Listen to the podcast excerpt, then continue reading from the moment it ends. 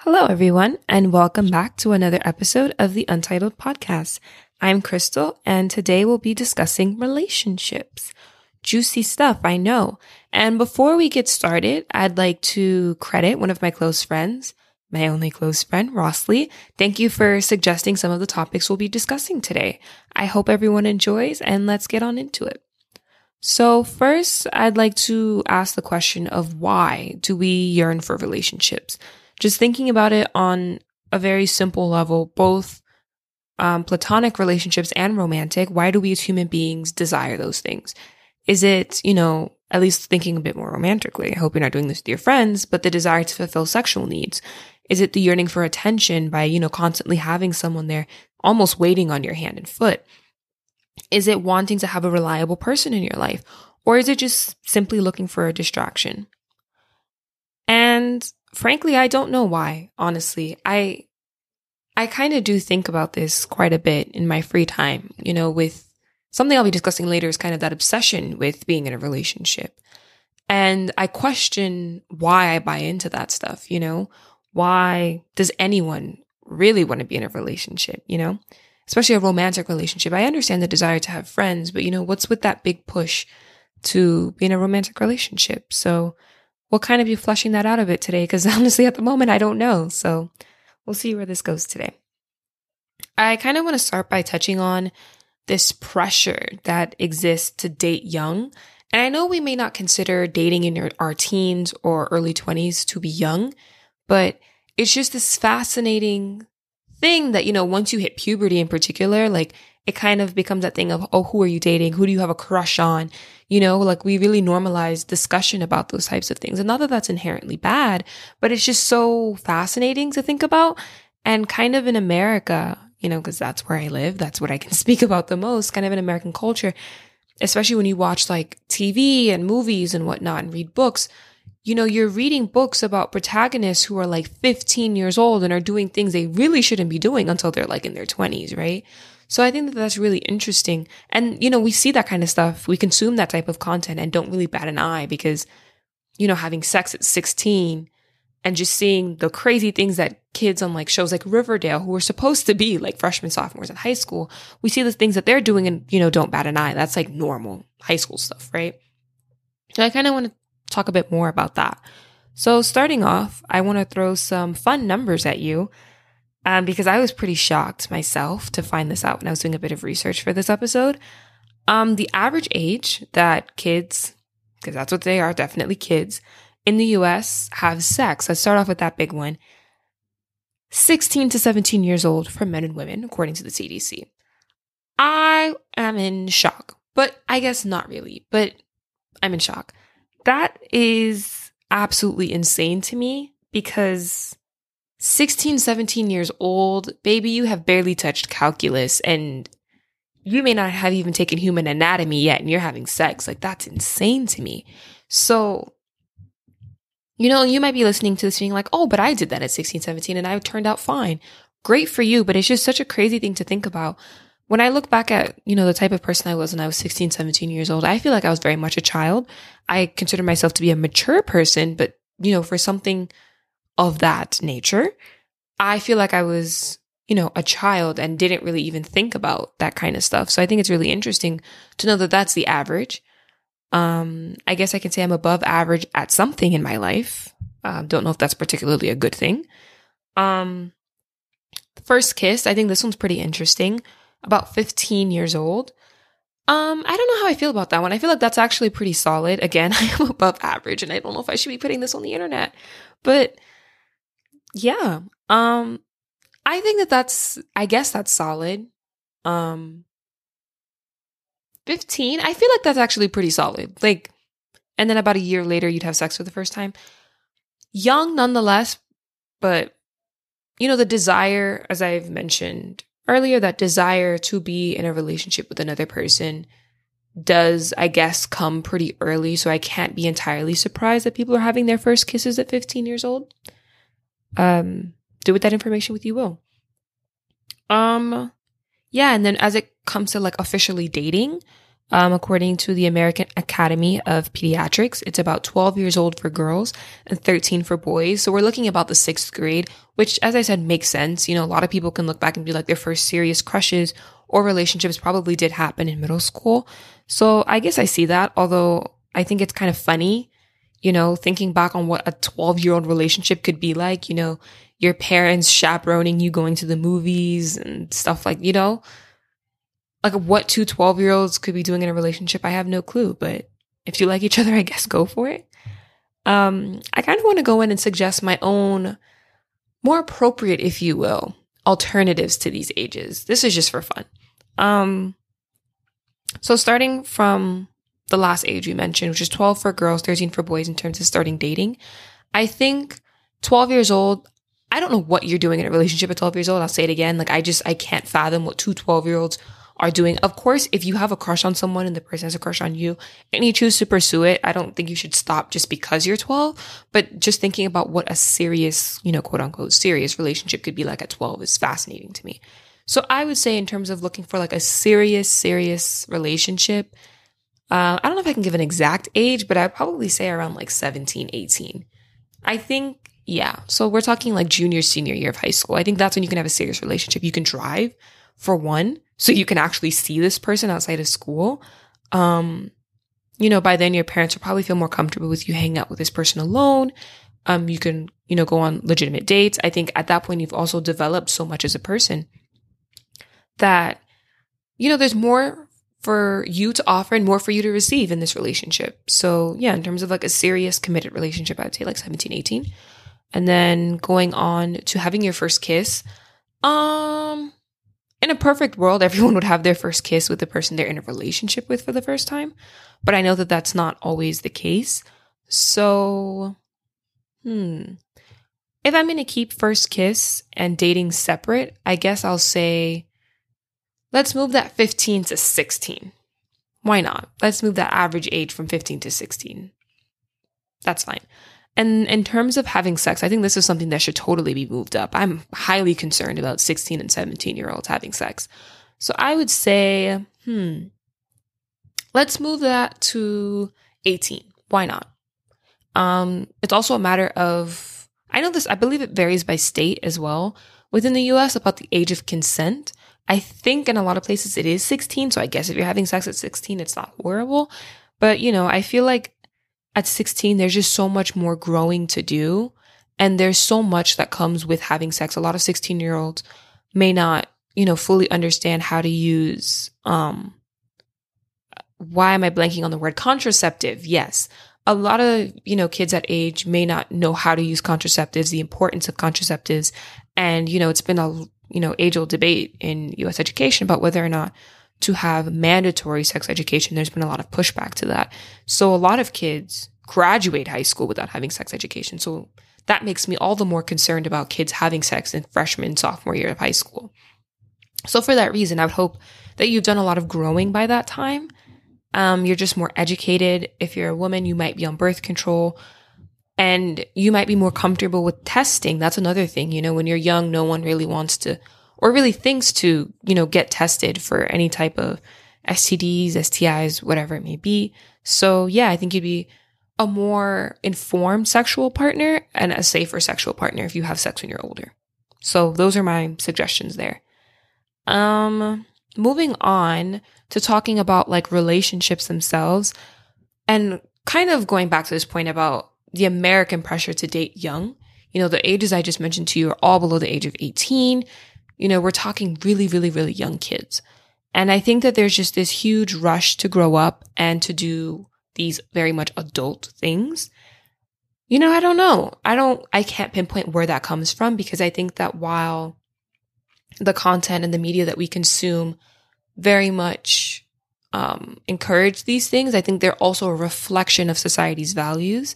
So I can't, you know, fully blame and say like, you know, these T V shows are making kids have sex at fifteen. Like, no, like kids were already having sex at fifteen. And this show just wrote that into the plot because, you know, the writers knew that that was acceptable because it's real. So I don't know. Like, it's just, there's definitely this huge rush to grow up. Everybody wants to be an adult and do adult things. And I just don't know why. I think you should appreciate being a kid, not just in a relationship sense, but in every other sense of what it means to be a kid. Take advantage of the fact that you don't have to drive anywhere. You don't have to fill up your cars with gas. Take advantage of the fact that you're not, you know, old enough to start working, paying bills, et cetera. You know, I don't, I don't really understand where the rush to grow up comes from. I would like to say that part of it could be that, you know, I guess this is one thing I will blame the media for, and social media is kind of putting forth these images of like the perfect twenties, if you will. You know, everyone wants to be rich in their twenties. Everybody wants to travel the world, you know, date, marry, whatever. And it all looks so perfect and so fun because, of course, when you're under the age of eighteen, there's restrictions on the things you can do in some places. There's restrictions on how late you can stay out at night. You can't drink. You're not supposed to smoke, et cetera. So there's so many things, I guess, that you can't do um, when you're young, that there's that overwhelming desire that I need to do those things at this point in my life. So yeah, that's my two cents. I haven't fully fleshed that out within myself yet to be able to tell you. But if I, you know, come to a more definitive conclusion, I'll definitely let you know. Um, something I also wanted to touch on is what I call the love life timeline. I feel like, you know, if you, you know, based on these average ages and just kind of looking at people around you, you kind of get a gist of what the general timeline is and what it should be um, for people living in the U S. So I kind of noted your teen years as a dating phase, you know. This is when people have, um, as we've noted before, they have sex for the first time. They have their first kiss. They get into their first relationship. That's usually in your teens. It's pretty expected that you date in your teens. It's not, you know, weird to have a boyfriend or girlfriend or a significant other of any other sort in your teen years. And, you know, it's almost strange, you know, to look back and be like, you didn't date a single person in high school. So rightfully, I noted the teens as the dating phase of your life. I noted early adulthood as um, dating seriously and also dating to marry. Um, a lot of people enter those committed relationships in their early twenties. I'm talking twenty, twenty-one, twenty-two, twenty-three, et cetera. And that's a fascinating thing. I don't think there's anything wrong with it, but it's so interesting that a lot of us find the person that we want to spend the rest of our lives, or convince ourselves in some cases that we found the person we want to spend the rest of our lives with, in our early twenties, barely out of college. So that's fascinating. And then getting into the late twenties, we're talking over the hump of twenty-five, marriage and children. And that to me is, that's the part of the timeline that I think is the most messed up. That it's like, you know, especially as, as a woman, if I hit thirty and have not had a single child and I'm not married, people think I am weird and I am a hag. And that is absolutely insane. I don't think we really understand how young thirty is, and I really don't like the fact that, especially for women, hitting thirty is like you have now put one foot in the grave, which is absolutely ridiculous. You are still quite young at thirty. There's so much learning and growing that you have to do when you're thirty years old and beyond that. So the fact that it's the norm and there's that pressure, and overwhelming pressure in your late twenties to get married and have children. Of course, if that's just something you personally desire, there's nothing wrong with that. I think you live one life. There's no reason to put off marrying the person you love or put off having children with the person you love just because you're in your late twenties, you know?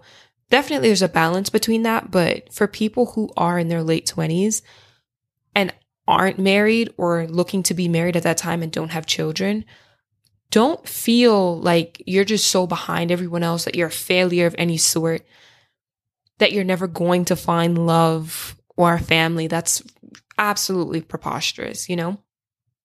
We, you know, live an average lifespan of like eighty years. Like, you have so much time. And, you know, again, there's so much to enjoy about that point in your life. You're still very young, you know? Think about it this way. If you're like me, think about it as if you're not married and you don't have kids, you have the freedom to do whatever you want. If you decided to pick up and move to another country and in another country and another country, you know, in your late twenties, you have the freedom to do so. So, you know, don't feel pressured to follow this timeline if it just doesn't work for you. Um, and I kind of want to contrast this for a second with another country. I want to use South Korea just because that's the only country um, I know a little bit about in order to kind of make that comparison. And I believe I was watching a documentary the other day, actually, and I believe it mentioned that the average age of marriage in Korea is thirty-one. And I think that's fascinating. And especially if you know anything about like um, the entertainment industry over there, celebrity culture, et cetera. It's like if you're a celebrity and you're in like a serious relationship in your early twenties, you know, some people might be like, yo, like that's crazy. Like that's wow. Like don't do that. Especially if we look at like the idol industry, et cetera. It's like, you know, twenty years old, twenty-one, twenty-two to be in a relationship, especially if you're a celebrity, is like odd. Of course, for the average person, it may not be that case. But I think it's interesting, moving away from that point, of the average age of marriage being thirty-one, because I'm quite sure, unfortunately, I didn't look up the number for average age of marriage in the United States. That would have made sense. But I'm quite sure it's younger than that. I'm sure it's something in your late twenties. So I think that's a really interesting comparison because that shifts the entire timeline. It shifts the age that you then go on to have children. And, oh, it's funny because the title of this um, documentary was about um, Koreans going extinct due to this um, delaying of marriage and then of having children and then having less children. So that's interesting. I think the existence of another timeline shows that the one that we have here is not definitive. It's not the only um, it's not the only lens through which you can view relationships, the growth of those relationships and the development of families. There are other ways of doing it and there are other ways that work. So definitely don't feel like because you live in the United States and you haven't had sex by the time you're twenty-five, that you're some weirdo, that your life is over, that you're, you know, you're a failure, because it's not true. You know, in other countries that might be right on track or whatever it may be. So yeah, that was just the purpose of me mentioning that. Just shows that you shouldn't be too concerned with the American timeline. It's not the only timeline and it's not necessarily the correct one. So yes, do things at your own pace. Do things at the times that you are the most comfortable. That's all. So kind of moving forward, I want to touch on social media and relationship culture because I do feel like the two are very, very, very closely related. You know, you go on social media, and especially if you look back to other platforms, I'm primarily going to focus on Instagram, but other platforms like Tumblr. I was not a heavy Tumblr user when I was younger, but I've heard a lot of the stories about Tumblr culture. Also looking at things like Pinterest, right? These are, you know, between Tumblr, Pinterest, Instagram, these are platforms for social media where you see a lot of these perfected images of people in relationships. You know, you see the couple frolicking on the beach. You see the picnic. You see, you know, the perfectly posed images, et cetera. You're seeing such a perfect representation of relationships. Overly perfect, honestly unachievable, because it is a posed picture at the end of the day, right? That you're like, I want that for myself because it's a perfect life. You know, it's not just coming from the desire for you to be in a relationship with another person, but for the perfect life that you assume comes with being in a relationship. And I feel like that can be quite harmful because especially when you're very young, as I mentioned, the average age to start dating for girls is twelve, thirteen for boys, is that you what might enter these relationships at these ages where you're heavily consuming this content from social media. You're going into these relationships thinking that that's what it's going to be like. And I don't doubt that many people have probably experienced a lot of disappointment entering these relationships, and it's not the picture perfect thing that you expected it to be. And yeah, you know, you're not going to see couples fighting, or you may honestly even see, you know, these romanticized images of, of emotional and physical abuse, you know, of people being pinned to walls and thrown around and dragged by their arms. Like that's not normal. That is very much abuse, right? But in these images, in these stills of what we consider to be perfect relationships, we take that as, yes, that's what I want. That's what I want. That's what I want. And yeah, as I said, I feel like that's quite harmful. It's, that's not what the reality of a relationship is. Um, yeah, you don't, then you enter relationships not knowing how to solve conflict because you didn't expect there to be conflict. And I think that that's so interesting. That's really interesting. And another thing, not only do, do the social media give you this kind of warped perception of what being in a relationship is like, it kind of almost forces on you or overwhelmingly suggests that you should be in a relationship, that if you're not in a relationship, you're in the out crowd. You know, there might be something wrong with you even if you're not in a relationship. because everyone should want to be in a relationship, because why not? It's so perfect, right? And yeah, especially you go on social media and you're seeing all these kids that are probably around your age, all in these perfect relationships. And yeah, it can take a toll on your self-esteem, because then you wonder, why am I not in a relationship? And that honestly will then probably even fuel your desire to be in a relationship. So yeah, and then another note, just that seeing those images and desiring that lifestyle and desiring that perfect relationship, which of course we know perfection doesn't exist, but then you desire that relationship. So then when you end up in a relationship, you end up trying to model it after these relationships you've seen on social media. You take those picture perfect pictures. I guess that didn't make much sense, but you go to take these um, these perfected, edited images, you upload them to social media. Some other kid sees them, strives for the same thing, gets in a relationship, et cetera. The whole cycle continues. And it's all a fascinating thing, honestly, to watch play out. So yeah, like seeing my own friends get into relationships and seeing how that looks on social media, and maybe hearing the behind the scenes of what that relationship is like when we discuss it off social media is the most fascinating thing. Because of course, if you didn't know these people personally, you might not know what goes on behind closed doors. So yeah, nothing wrong with posting a relationship on social media, but if you're a consumer of this content, you should definitely take it with a grain of salt and know that nothing is perfect. And that goes for relationships too. This is kind of a fun point, moving on, of something I really wanted to discuss, of personality versus looks. I feel like this is something, I think we all know the answer to this. We all know, to me, personality matters just a tiny bit more than looks. If we had to put this in percentages, I'd say maybe like sixty percent personality, like forty percent looks. And here's why. Looks matter. I don't think anybody, I think we're all lying to ourselves if we try to sit here and say, only personality, I only care about personality, whatever. If you have no form of attraction to this person, you won't even care to learn about their personality, like plain blank period. The beginning of a relationship does stem from attraction. You have to look at this person and decide, this is someone who might fit my type, or this is someone who I'm attracted to, and this is someone I want to get to know more. The basis of you wanting to be in a relationship with this person off bat is the fact that you are attracted to the way that they look, period.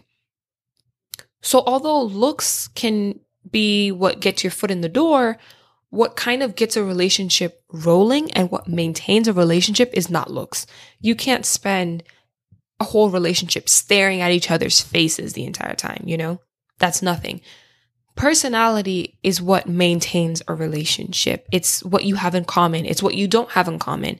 It's your interests. It's who you are as a person. It's what you value in life. It's your outlook on life, et cetera. Those are the things that maintain a relationship. Those are the things that you fall in love with, with a person. I think that's the thing. You can like a person totally based off of looks, but I think in terms of falling in love with someone, that's personality for sure. So yeah. And yeah. And I think at some point, personality does come to overpower looks. You know, people change. That person might grow a mustache or whatever it may be that you think is absolutely horrendous, but you're so in love with their personality. It's not like you're going to break up with them, right? Because they have a mustache. That was a strange example. But yeah, I think personality matters more for sure. Um, you know, looks fade, looks change. Can't really rely on that. So yeah, looks matter, but personality matters more. That's my note on that. So we're going to kind of take a pivot, and I'm going to very embarrassingly share with the internet why my love life has been so unsuccessful. So I kind of want to start off by talking about, I'm going to address the fact my love life is non-existent, and that is why it is unsuccessful, right? But kind of taking my own advice on what I said earlier about the timeline, I've tried really, really hard to not beat myself up for not adhering to the timeline, or the fact that my life hasn't really fallen into place with these average ages that I mentioned earlier. I try not to view myself as some failure. I try not to blame myself too much for any of it, to say, oh, there's something wrong with me and that's why I haven't done this or done this or done that, because that's not true. Um, but I can definitely address, and I can admit to myself the ways that I might have contributed to the lack of love life that I have at the moment. So starting off with lack of self-marketing and lack of confidence. Part of being in a relationship is being confident in your ability to provide for another person and to be the shoulder for another person. I don't know if that made sense at all, but you know, it's a give and take situation and you have to have confidence in your ability to do both, right? And I lacked the confidence in myself to do that. Because it's like, oh, no one would want to date me. No one wants to be with me. I suck. I'm not attractive, et cetera, et cetera, right? So lacking that confidence, no one's going to want to be with you, point blank, period, you know? So, and that ties into self-marketing. You have to have the confidence in yourself to then market yourself as a potential partner. You know, if you do speed dating, you have to list off your best qualities. Having self-confidence allows you to acknowledge what your best qualities are. Self-marketing then allows you to tell that to another person and persuade them to want to date you, like a business deal, like an elevator pitch, essentially, right? That's what that is. And I lacked that and kind of still do, if I admit that to myself. Getting better, but not perfect. But perfection doesn't exist. That's besides the point. Um, yeah, I think I can admit that lacking in those departments took a serious toll on my love life, in me not being willing to pursue any romantic interest I may have had throughout my life. And yeah, so learn from me. Um, confidence matters. Also, another point on confidence is confidence in itself is an attractive thing. Of course, too much of it becomes arrogance, but a healthy amount of confidence in yourself, in your looks, in your personality, just confidence in general is an attractive thing to other people. You know, if you walk around hunched over, looking very uncomfortable, just not looking content with life or looking content with yourself, that kind of closes doors around you and kind of turns other people around you off to both romantic and platonic relationships, versus walking with your shoulders, you know, pushed back, standing very confidently, walking very confidently, looking comfortable in your own skin and who you are as a person, being just having a air of confidence around you is an attractive thing to other people, period. That's something I've noticed in myself and within others. And that's facts. Um, another thing I can admit that I've done wrong is waiting around for someone to approach me and, you know, buying into everything about chivalry and what a quote unquote traditional man should be like. You then, as a woman, might wait around for a guy to approach you to initiate any romantic relationship. If you're, you know, if we're talking like this day and age of social media, you wait for the D M instead of sending one yourself, right? You wait for someone to ask you to prom rather than asking the guy or girl or whoever it may be that you've been eyeing this entire time. So I think that that's a really interesting thing.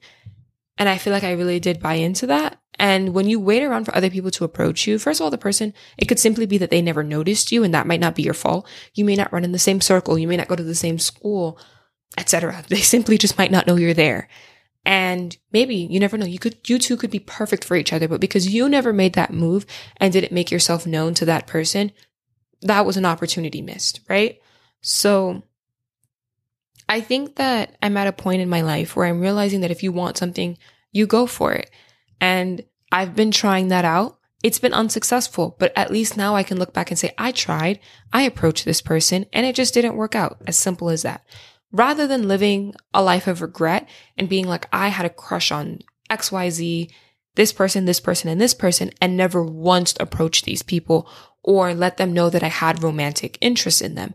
So then for that reason, can I really blame them solely for being the reason why we didn't end up in a relationship? No, that doesn't really make any sense. And the person you're pursuing could be in the same position as you, waiting for you to approach them. And it's kind of just the both of you sitting around waiting. And of course, if you sit around and wait all day, nothing's going to happen. So my advice to you is, if you have any form of romantic attraction to to someone, even if it's a platonic attraction to someone, being like, I see this person, they seem super cool, I want to be their friend, right? Go for it. You only live once, and it's better to approach and be rejected than to not try at all. And yeah, that's kind of where I'm at right now. the rejection doesn't hurt as much when I initiate it, because then I'm like, I tried, it didn't work out. That's just how life is, you know? Not everyone's going to be in love with you. Not everyone's going to be attracted to you. It's as simple as that. So yeah, go for it is my advice. And my final point on why I've decided my love life has been unsuccessful is simply not really meeting anyone that meets my standards. There is nothing wrong with having high standards. Um, there's nothing wrong with knowing what you want out of a relationship and what type of person you want to be with. I think, of course, I don't think you should narrow yourself or necessarily always look for someone for someone who is the same as you, because I do think there's some truth to opposites attracting to an extent, of course. Um, but I think that there are certain, you should acknowledge within yourself the key non-negotiables that you're looking for. So if you're looking to have the cert, the same stance on this, this person has to desire this in life. This person should want to be like this, or want to live like this. If you have a list of non-negotiables, that's fair game, totally. You know, there if you know, if you decide your life's dream is to buy a van and for a year drive around the, the country and sightsee and whatever, you want to get married later, you don't want to have biological children, you want to adopt, and these are like non-negotiables for you, and you meet someone who does not want the same things. They want to have kids at twenty. They want to get married at twenty-one. They want to buy a house at twenty-three, and they want to live in one place for their entire life. Of course, that person doesn't meet your non-negotiables, and better that you recognize within yourself what you want and express it to this person early on and save yourself heartbreak down the line. That's where I stand on that. So yeah, there's nothing wrong with having high standards, because my theory is that if you could dream it, someone is living it, if that makes sense, right? You can't dream of dating someone who will always open doors for you and then that person doesn't exist, you know? That's my mindset on how life works. So yeah, nothing wrong with having high standards. It's really important, you know, going into a relationship to understand what you want, who you want, and how you want it. And I think that that makes for good communication and will make for a better relationship. Yeah. Yeah. That's my take on that. And kind of continuing on this note, I kind of want to also address what I've learned about myself and how I've grown in being single.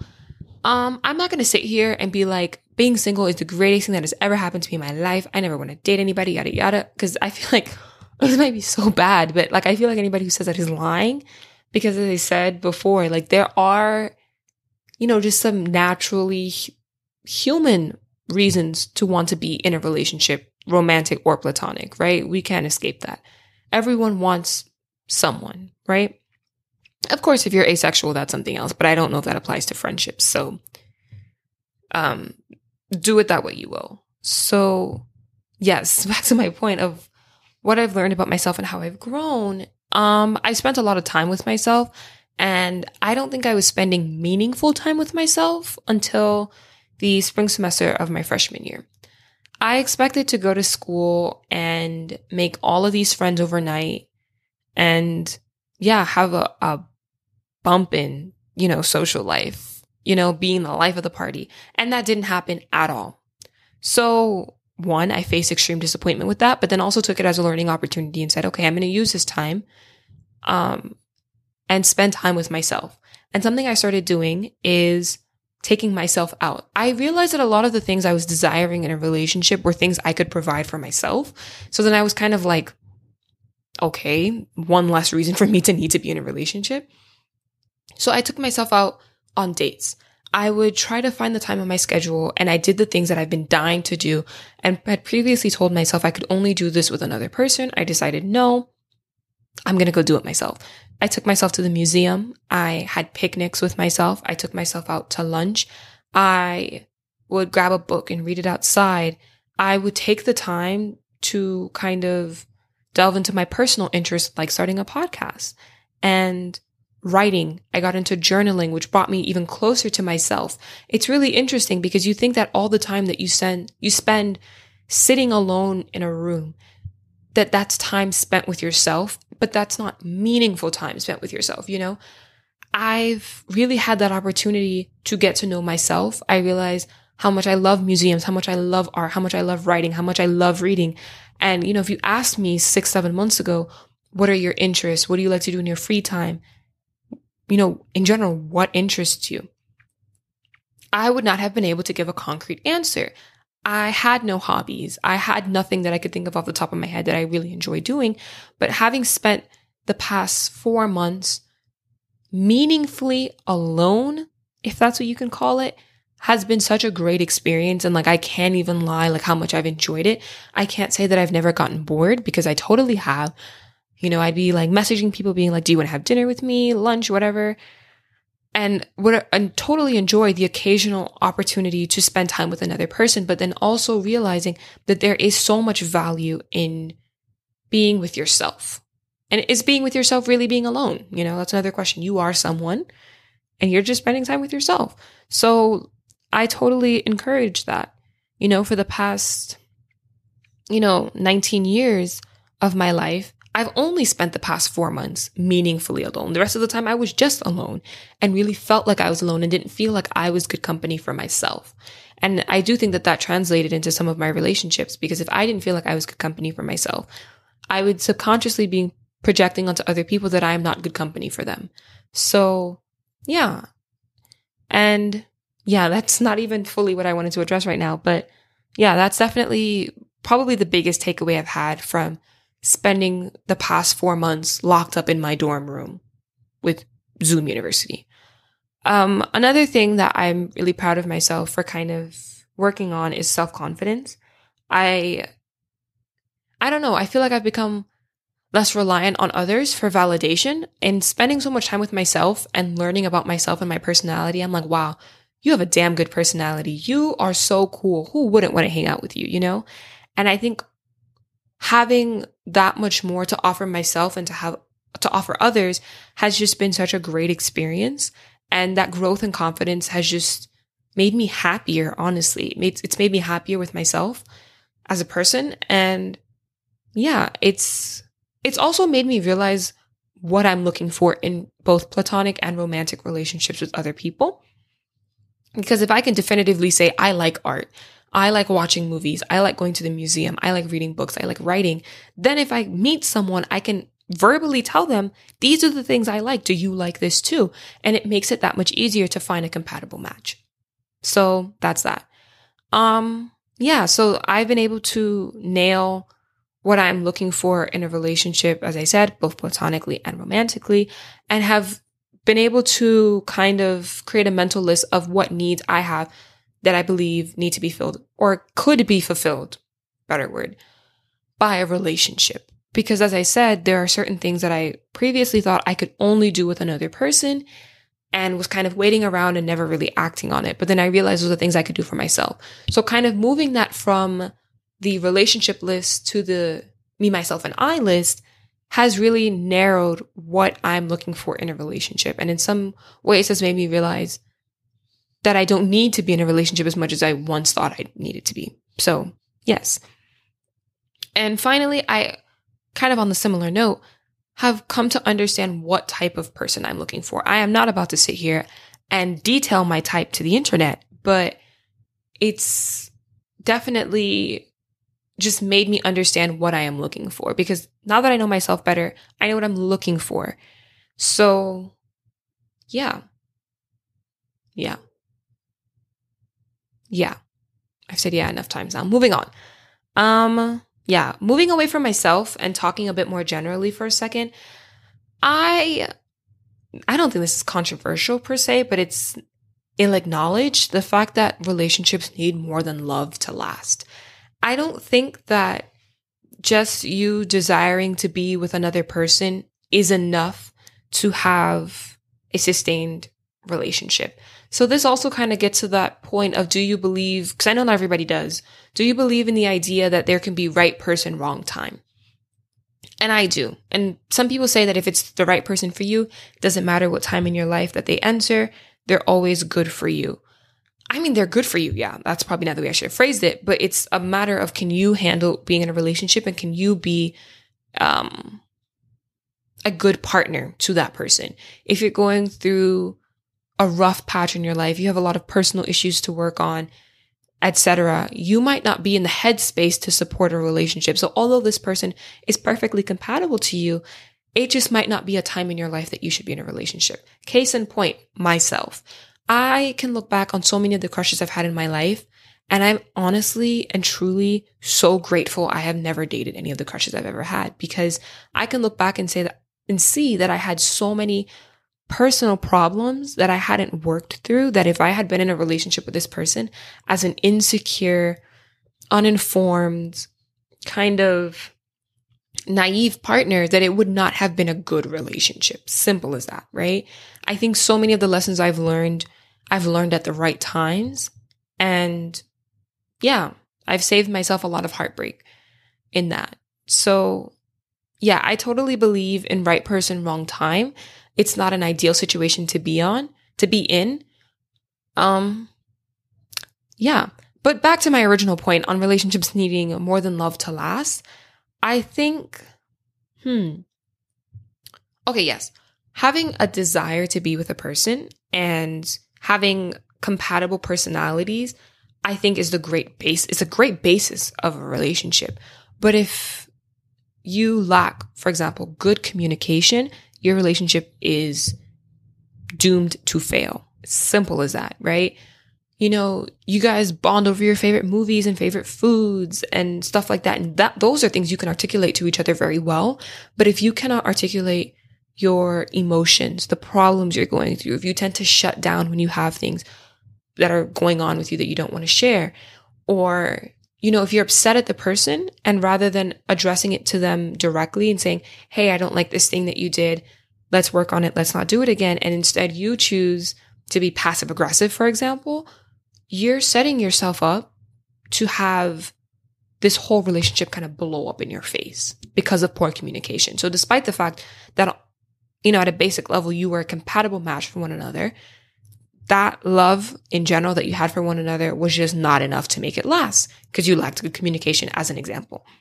Um, I think beyond personality and looks, other things that you kind of need to click on in order to have a good relationship, you have to kind of, I think that financials are something that, you know, not a lot of couples talk about. Of course, I don't think it's something you have to talk about if you're sixteen years old, but especially when you get into more serious relationships, when you get older, I think discussing your financial situation, where you want to be financially in the future, um, is very important. And it's funny because this is something I learned about in the class I took this semester. But, you know, for example, if you're someone who spends more conservatively and your partner is someone who seemingly has zero self-control when it comes to money, they don't know how to save, they buy a lot of useless things, that will lead to a lot of headbutting and a lot of problems in the future. And, you know, considering that, I believe financial reasons have been cited as like the number one reason people get divorced, right? Get divorced. Suddenly cannot speak, you know, you know, considering that, that's something that you should be discussing, you know, prior to getting into a relationship. So, or while you're in a relationship. Another thing, living situations. Everyone, you know, you might prefer an apartment, this person might prefer a house. Of course, with both living situations and financials, there are places for compromise.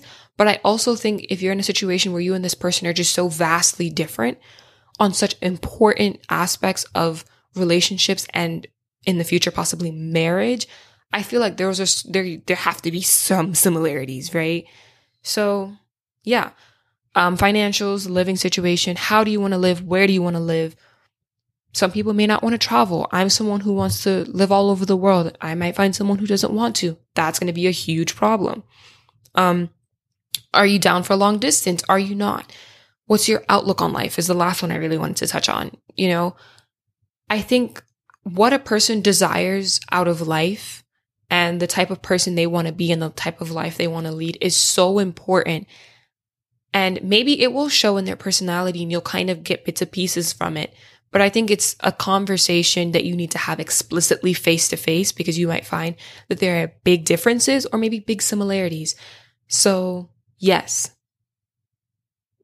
Case in point, please discuss important things other than your personal interests, you know, beyond the twenty-one questions of your favorite color, movie, T V show, like discuss more important things, because you might find that you're having these important conversations just a little bit too late. And you can save yourself a lot of heartbreak and a lot of, you know, arguments if you just discuss it now and discuss it openly.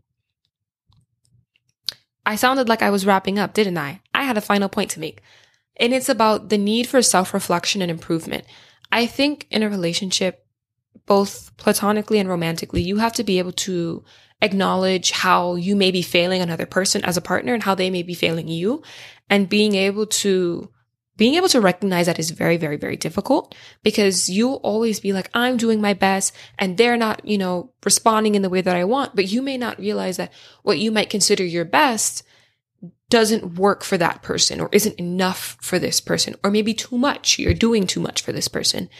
And being able to step back and kind of look at your relationship from a third person perspective is so important, because of the fact that love can really blind you, you know, to what could be going horribly wrong in a relationship. So being able to see that in yourself and being able to see that in your partner, and find ways to improve and to improve together, to be better partners for one another and to be better to yourselves as individuals, is a really important, you know, thing to do in a relationship and to do regularly.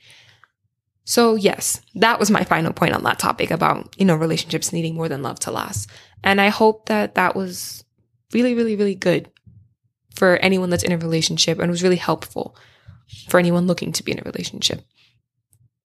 And the last point, I know I've been talking your ear off for however long I've been sitting here, but my last uh, major point is the value of platonic relationships. As I said, you know, with social media and with this American love life timeline, it's very easy to get wrapped up in the obsession of being in a relationship and just feeling obligated almost to be in a relationship with another person. But there is so much value in platonic relationships. You know, as I said, love can blind you. And I feel like when you're, I would like to believe that the basis of who you decide to be friends with isn't based off of looks. I feel like it's less so based off of looks. I feel, oh, no, it's another point for another day. But I feel like the basis of relationships and the forging of relationships really comes through personality. So I think because you have to actually like this person to be friends with them. If they're pretty, you're not going to want to stay friends with someone you absolutely hate, you know? And I think that's a really good thing, because you have people that are going to clock you on the things that you're doing wrong. You have another person who can see your relationships, your romantic relationships, or maybe even other platonic relationships from that third person perspective. They can be like, oh, this is going wrong. This is something that, you know, you're not seeing that I need to point out to you, et cetera. And not just having a friend as a source of accountability, but also realizing that friends can fulfill some of the things that you think you can only find in a relationship. As I mentioned earlier, when it came to myself, there were things that I thought that I could only do with another person in a romantic sense, but then I found I can literally do this by myself. I'm sure the same exists for friendships, you know? Friend dates totally exist, you know? All these things that you might think you can own, all these needs that you think you can only have fulfilled by friends in many ways, sorry, that you think can only be fulfilled by a romantic partner, can definitely be fulfilled by friends. I think friends are an important thing to have in your life. Romantic relationships in many cases come and go, and sometimes friendships come and go, but I feel like having friends of all things to fall back on is so important. I feel like friends and friendships, at least in my case, have lasted longer than any fleeting romantic relationships. So yeah, don't be so overly obsessed with forging romantic relationships that you don't value friends. Also, when you're in a romantic relationship, don't forget about your friends, of course. You know, your friends will always be there for you. They're great people to have in your life. They're very steady people to have in your life.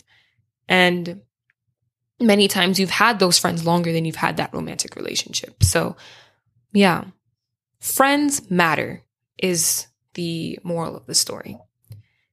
Yes. So kind of getting to a conclusion now, getting to wrapping it up.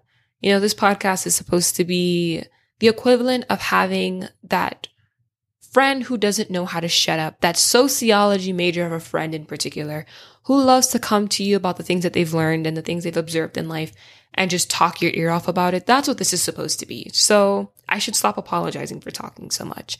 But on the topic of relationships and relationship culture, I'd like to just end on the note that relationships can be complex and they can be very complicated. And that's not necessarily a bad thing. There's beauty in complexity, but there's also hardship in complexity. So yeah, I think, you know, going into a relationship, you should always expect the best. You should always be optimistic, but don't, you know, be so blinded by optimism that you fail to recognize the potential for arguments and hardship and difficulty, whether that comes from internal issues in your relationship or just the external factors of life acting on your relationship. So yeah, relationships are not the easiest thing in the world. They come with difficulty, but they are beautiful things. It's an amazing, you know, opportunity to spend time with someone you love and care for and making memories with those people. I think that's a great thing to experience in life.